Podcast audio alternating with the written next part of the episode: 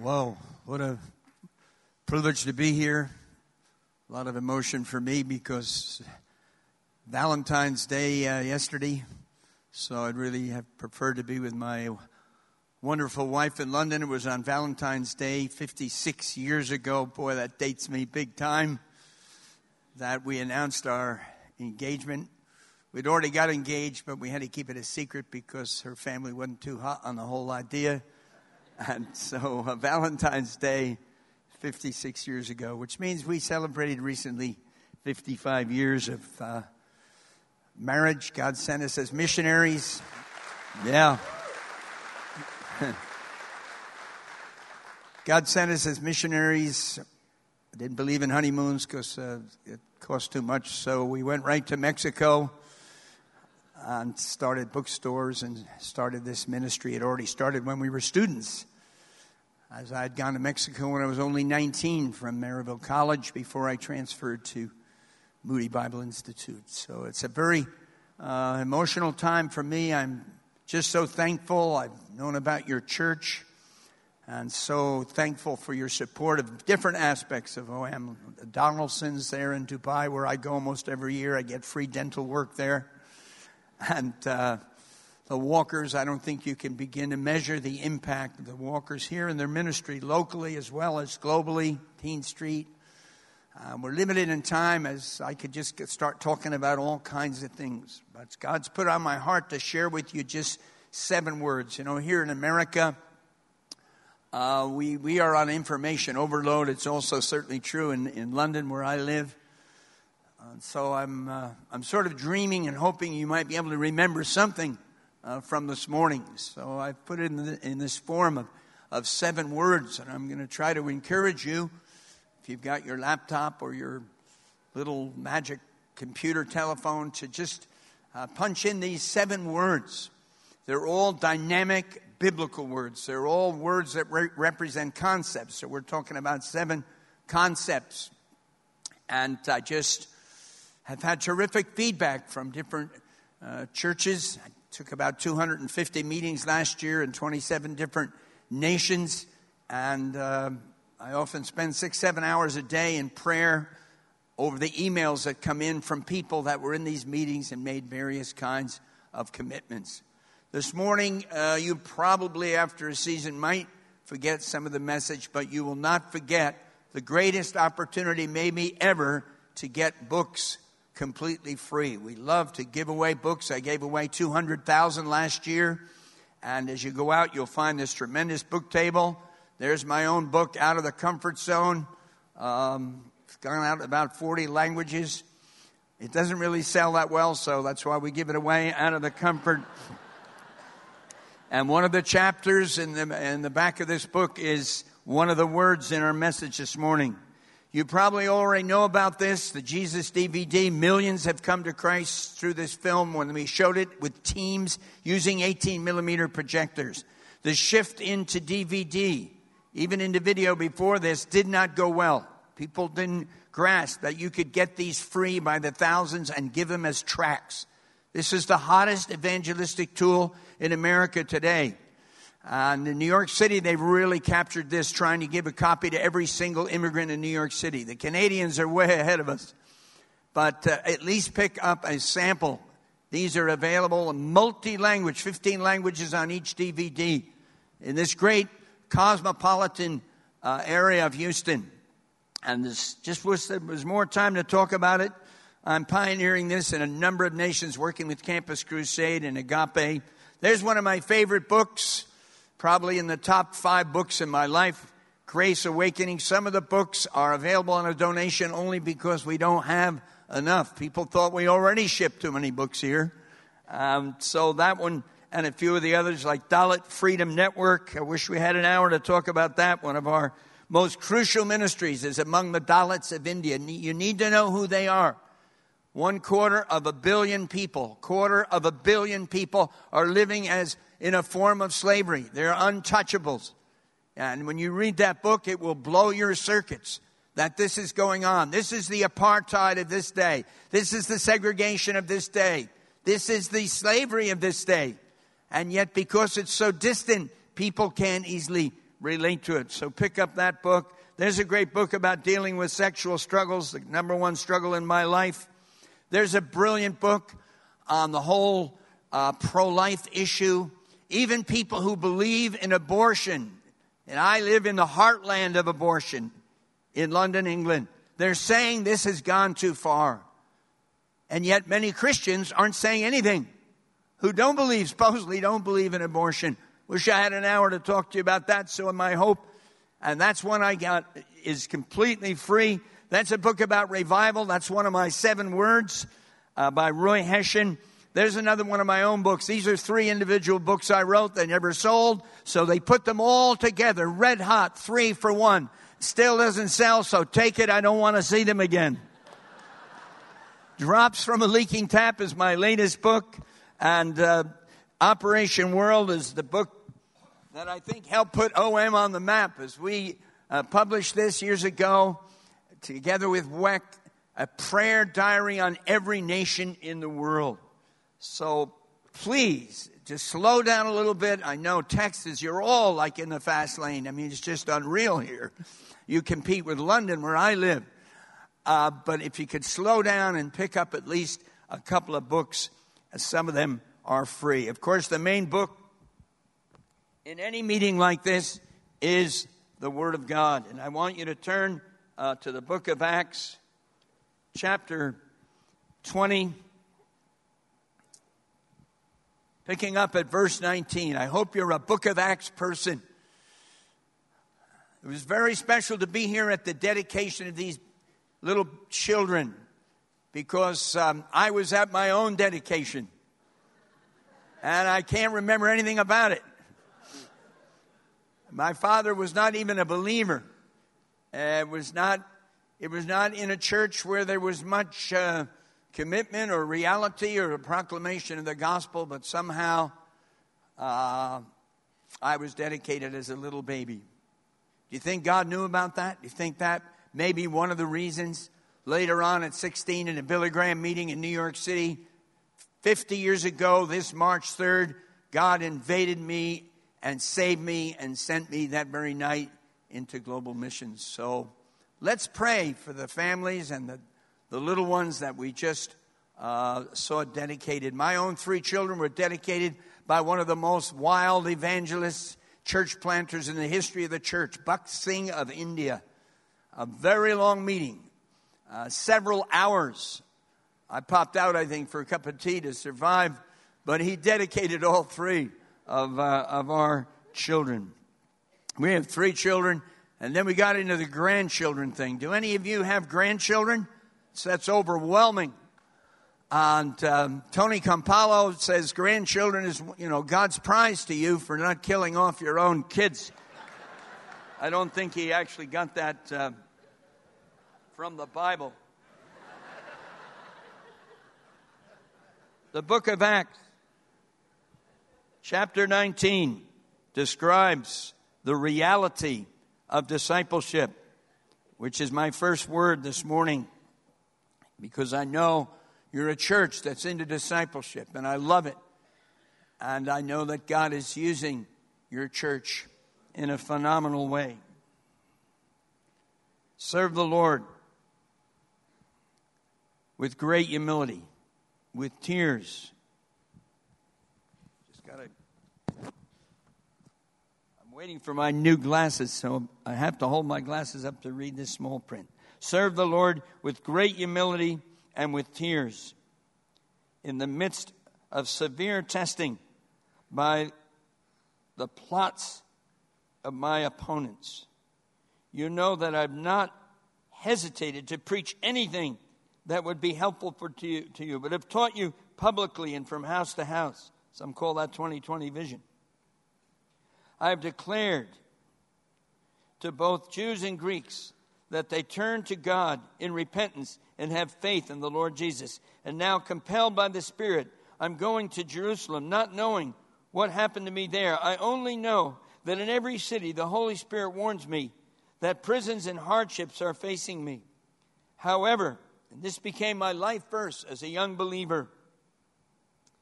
However, I consider my life worth nothing to me My only aim is to finish the race and complete the task the Lord Jesus has given me the task of testifying to the good news of God's grace. Isn't that a tremendous, motivating passage? I hope you know how, I'm sure you do, to allow a passage of Scripture to motivate you. I have to confess, I've never had a non motivating day since Jesus took over my life, and my main focus every day was to walk with Him and to feed upon His Word. I was still in the fire extinguisher business, setting up agents across the country, a baby Christian, and I met a woman uh, who challenged me on the subject of baptism. And so I got into the book of Acts, which had so many passages about baptism. I read the whole book that night, and that led me later to be baptized as an adult. But especially, God gave me this verse. This is one of dozens of passages about radical discipleship, total commitment to Jesus. To live is Christ, to die is gain. Verses right from the mouth of the Lord Jesus himself. If any person come after me, let him deny self, take up the cross, and follow me. One of the reasons many of our wonderful, amazing American churches are in difficulty is they don't preach discipleship. They don't preach the cross. They make all kinds of promises, and there's a lot of blessing and a lot of great music. And of course, God can work in the midst of that. We'll get to that later when I talk about my, one of my own words that I invented myself. But if we throw out concepts like Galatians 2:20. I am crucified with Christ. Nevertheless I live, but Christ liveth within me. Already at 15 years of age, I was being sucked into the world of pornography. I think if it, God had not saved me that next year in that Billy Graham meeting, that I would have ended up in some kind of maybe sexual addiction. And I believe with all my heart this enormous amount of moral failure even among leaders here in Britain, and we have, I mean, in Britain as well as here, is partly linked. I don't want to get simple answers, but it's partly linked with this lack of, of, of what we just read about. Living for Jesus, it's rough and it's tough. The only way you can do it is deal with a self life, whether it's lust or envy or jealousy or wrong attitudes or lack of love or impatience. Another one of my top five, ten struggles You've got to deal with it in the power of the living Jesus. And as we break bread here and worship the Lord through the breaking of bread, if as we pray and as we receive the bread, we're not ready to deal with a self life, it becomes a farce. It becomes a ritual. And we have churches with ritual all over the world with every kind of sinful behavior going on in the church at the same time, almost beyond comprehension. Mind you, I've only had 60 years counseling people uh, who are in that kind of difficulty. Discipleship is the first word that I leave with you. And I hope you, I know you already embrace it, but I hope you will embrace it even more. The second word I leave with you is this word grace. One of my favorite expressions is radical discipleship without radical grace is a dead end street. That's why I would almost beg of you to pick up this book by Charles Swindoll, Grace Awakening. As a young new Christian, I, I could have lost my way. Let me just share my story very quickly of how salvation by grace came to me. First of all, I was a very happy child. I had a wonderful family. Um, never had an unhappy day as a kid. I had a big ego and was like being elected president of the student council, was active in sports, got the God and Country Award in the Boy Scout movement. And I wanted to join the Girl Scouts, but that you weren't allowed. And uh, I was just really doing fine when a meddling older woman came into my life. A woman of prayer. If you want to live a selfish life, avoid those kind of women. Don't sit next to them. Don't you know, I'd broken into a house. The police had caught me in this house. I'm from New Jersey, by the way, born in Paterson. And um, she heard about me. I wasn't stealing, actually. I was just looking around, but the police had other ideas. And so, people started talking about me, and she put my name on her Holy Ghost hit list. Not only did she pray, not only did she pray that I would become a Christian, she prayed I would become a missionary. Sees what a lot of people would call like a missionary fanatic. You know, prayer letters, prayer meetings, always pestering you about how much you're giving to missions or whether you're going to go on a short term trip. And she would be thought of as extreme. You know, when God does a great work, often He uses extreme people. Maybe later on they have to come into balance, certainly true in my life, and had to learn more about that radical grace. She then sent me a Gospel of John through the post. The same time I started into the world of pornography, I started to read this Gospel of John, which was like a spiritual uh, piece of dynamite. And that prepared me for this one night, not a crusade, one night meeting with Billy Graham was a speaker at the Jack Wyrtzen Word of Life anniversary. A business person gave me a free seat. This was not my thing. But somehow I went in that meeting. I heard the gospel. 20,000 people, Madison Square Garden, two years before the famous crusade, which ended in Yankee Stadium. And I heard about grace. You're saved by grace. I thought because I was a churchgoer in a liberal church that didn't believe the Bible, I thought it was all works and I wasn't doing too well. And that night, I was born from above. There may be someone here, and you maybe think of yourself as a seeker. You may think of yourself as someone that's not really come to have that gift of salvation. This morning could be the greatest morning in your life.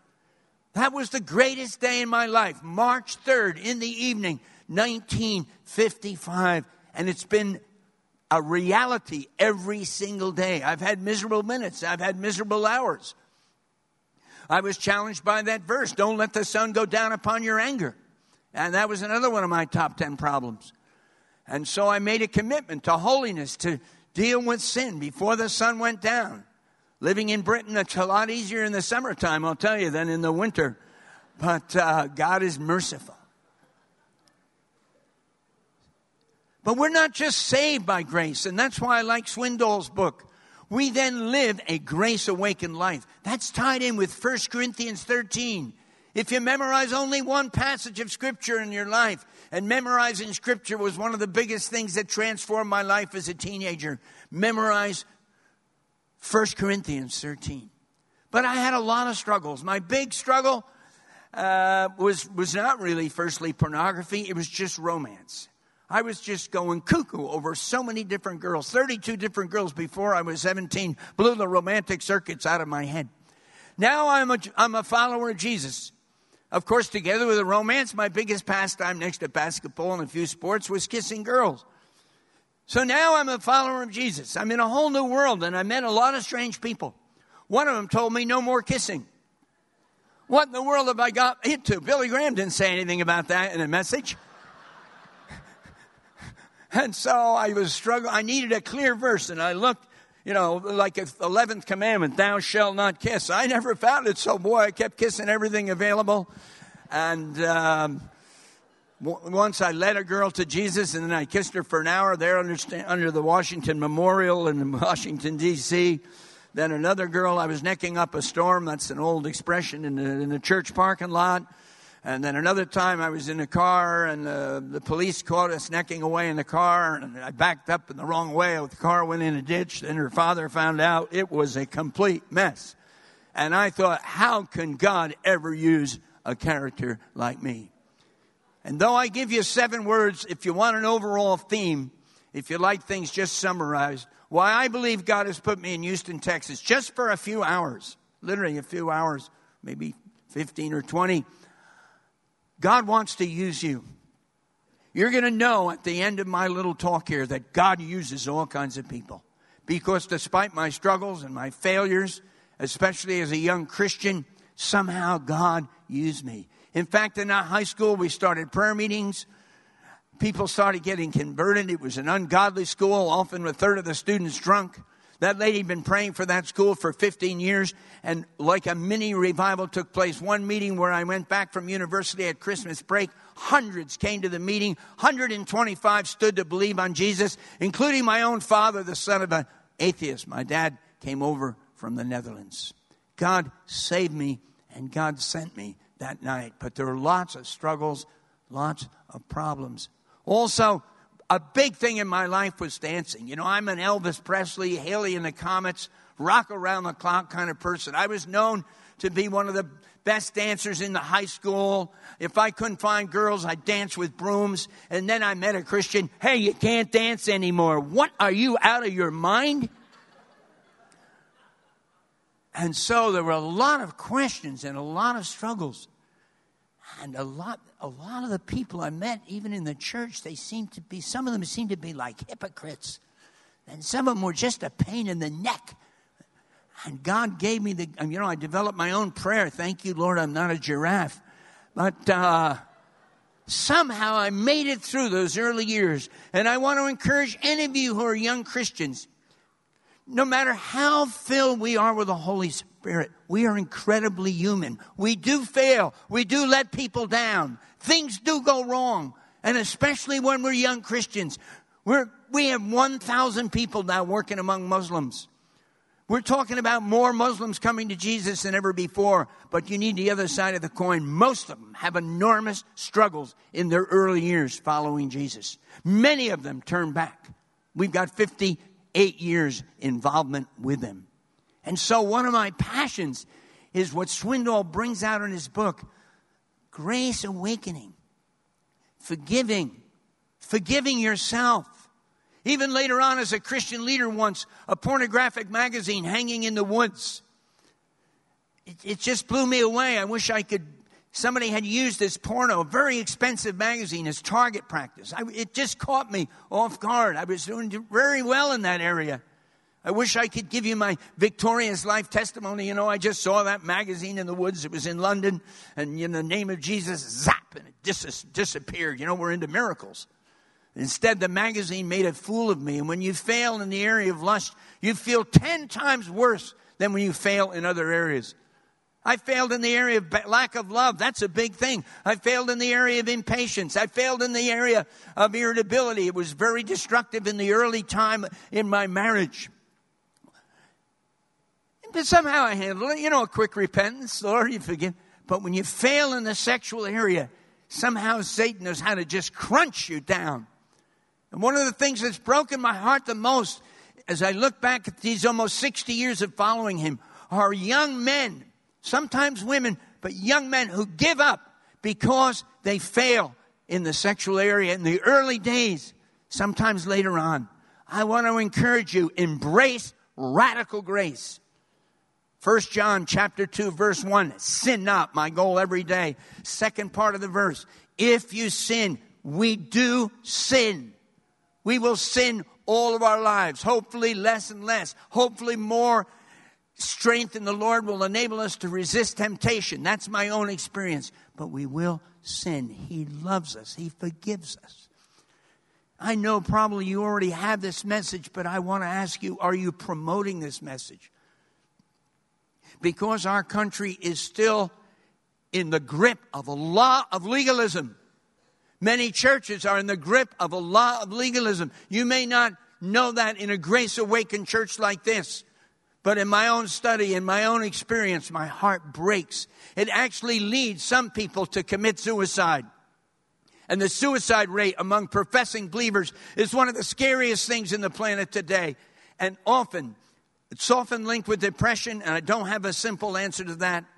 But I've seen people helped and brought through that but more it's linked with a failure to understand radical grace. Radical grace. Discipleship. Grace.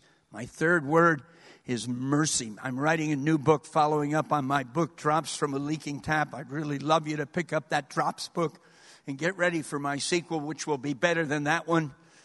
And maybe if you email me, because I really get fed up with writing, I don't feel I'm a writer.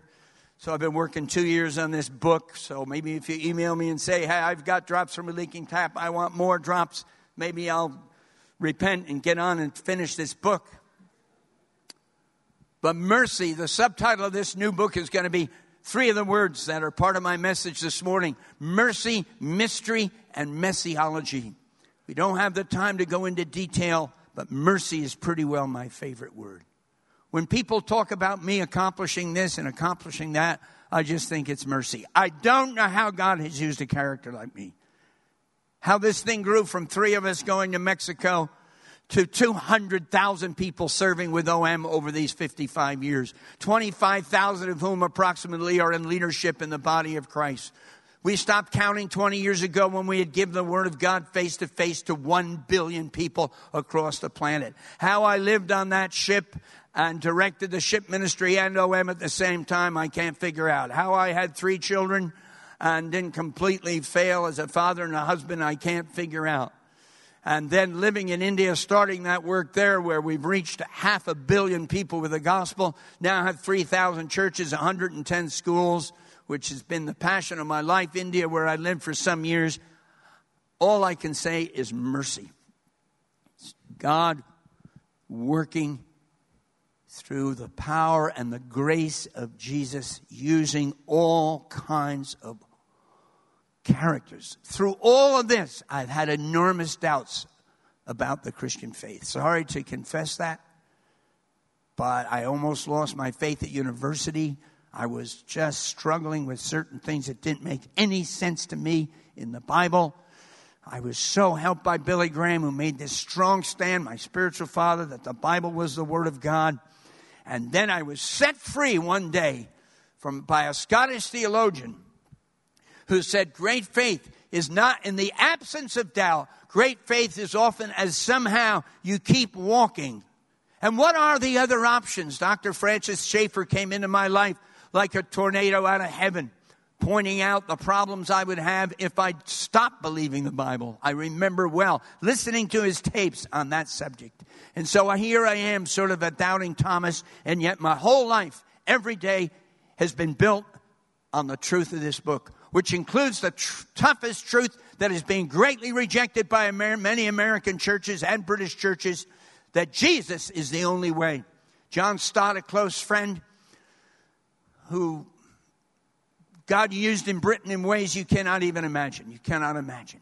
But before he died, he shared that he felt the greatest struggle of the church was the exclusiveness of our message. Jesus is the only way whether they're Muslims, whether they're Hindus, whether they're nominal Christians, whether they belong to some cult, Jesus is the only way. And I thank you that your church has embraced that biblical concept with all the complexity and all the challenge that's involved. Mercy. And the fourth word is one I created myself. Messiology. You say, what in the world is that? Don't confuse it with missiology. Missiology is theology of missions. Messiology is a George Verwer invented word that doesn't exist. It's based on a George Verwer proverb which will not get in the Bible. Where two or three of the Lord's people are gathered together, sooner or later there's a mess. That's my experience for 60 years. Since that can become very depressing and very difficult, especially if you're in the middle of it. Even more interesting when, in my case, you're actually caused it. We need to somehow become positive. Messiology is what our great merciful God can do in the midst of a mess. A lot of people are negative about things in America right now, huh? They say it's a mess. Big deal. Have you studied American history? I'm a fanatic student of American history. Close to 65 years of study. The nation has always been a mess. How is it doing when we practice slavery? How is it doing? Even in the, it's only been brought out in history recently that American Britain purposely in the Second World War had a strategy of annihilating as many civilians as possible. They claim to this day that's only the way they won the war. Some writers even say Germany in the end fought a cleaner war than America and Britain. I don't agree with that, but it's always been a mess. What did we do to the native population of this nation? What did we do during the days of segregation? Have you seen that new film, Selma? The nation's always been a mess. The White House has always been a mess. All have sinned and fallen short of the glory of God. And I believe with all my heart, as far as the church as far as the kingdom, this is the greatest period in American history. I'll debate anybody in the country on the subject. This is a time in which we're seeing this phenomenal harvest. This is the greatest sending forth of missionaries in the entire history of the world. Go global with me for a moment. Just look at this globe. Forget about the problem you may feel there is locally in your own church. Not true, those of you in this church. So I'm being generic when I say that. But globally, the light is greater across the world than any time in history. There is no comparison. Maybe 70 millions in China. 60 different areas where at least a thousand Muslims are following Jesus. What are, gonna, what are we going to say about Africa south of the Sahara and Sunil? What are we going to say about Latin America? I've been in 100 nations. I've witnessed it. Plus, I've studied history, all parallel with what I've seen. This is a time of phenomenal global church growth, revival. Put any name on it you want. So we need to be praising Him more. We should be positive. Why should Christians be negative? Of course, we see the sadness. But that's been happening since Cain or Abel. Our whole theology is built on the reality of the sinfulness and the rebellion of mankind. And so this is a time to be thankful for what God is doing in our country. Of course, there's massive need for improvement. That's always been true. Study a little more history and not just one side. So, uh, messiology, I just give it to you. Maybe you never heard the word before. There's no copyright. I give it to you right now. I've had the most incredible feedback on this concept from Christian leaders all over the world. It's motivated me in my new book to have at least three chapters about it. And it should excite you if you feel like your life at times a bit of a mess like mine. Boy, you should just be jumping with joy this morning. And marriage, maybe you're not the perfect marriage. My wife and I, we were a Bible college marriage. You think we knew each other? Because of all the trouble and romance, I went on a two year fast. No kissing, no dating, no girls. That's when I went to Mexico. I learned Spanish. I was kissing the pillow a little bit. Then I arrived at Moody. I left university. I arrived at Moody Bible Institute. Suddenly I'm surrounded by born again girls. You know, they're carrying big King James Bibles. Probably if you try to kiss one of them, they hate with a big Bible, so I didn't kiss any. I was crying out for mercy. And then I went to rent an evangelistic film. The woman in charge of the films, it was too much. My romantic circuits blew. I moved in on the target, said something completely stupid it's a little quiet girl from Iowa, never met any New York City loudmouths. And uh, then I got her on a date. And I said, look, probably nothing going to happen between you and me, but just in case, I'm going to be a missionary, and if you marry me, you'll probably be eaten alive by cannibals in New Guinea. For me, it was love at first sight. For her, it was fright at first sight. But somehow I managed to mobilize my prayer forces God broke her heart. She began to think I was a man of God. She was committed to missions. She wanted to marry a missionary. So at least I got in that category. And then she began to think maybe I was a man of God. People were talking about me at Moody, how God was working in Mexico. Then she thought maybe I was a Bible teacher. I took advantage of that, gave her that key verse. Submit unto your husband as unto the Lord from Ephesians 5. She agreed to marry me. She agreed all my extremism, no spending money, no honeymoon. The marriage was just a quick thing at the end of the Sunday morning service and off to evangelize the world. And of course, I'm not going to rent an apartment. We're just living on the floor because it costs money. In the back of this bookshop and boy, hardly spent even money for food. Was selling all of her possessions. Uh, to keep going. And boy, we just had such a tremendous marriage for several weeks. Then she read those other verses, the whole chapter. Husbands, love your wives as Christ loved the church. How are you doing, huh? From one to ten. Any of you tens, I'd love to get you to autograph my Bible. You're 100% loving. That includes listening it all the time. Every aspect of the Christian life. I'd love you to autograph my Bible. I have a page here, hypocrite sign here. Mystery, mercy, messiology. My next word, very quickly as we bring this to a close, is this great word, revival. Oh, wow, we're praying for revival. Wherever I go in the world, I meet people who pray for revival. and I love to see the Big Bang revivals. I've just been in Wales again. We had one there around 1904, I guess around 1904. But I really believe we often make a mistake in this thing of revival because revival is firstly Jesus living in you. There's nothing greater than what happened to me in Madison Square Garden when the Holy Spirit and the Lord Jesus saved me. And I know you may think this is a boast. Forgive me. I've known that personal revival every single day since I experienced with Jesus. Revival includes knowing how to live in very ordinary situations. One of my friends wrote a book on this subject, Jesus and reality in the midst of the ordinary.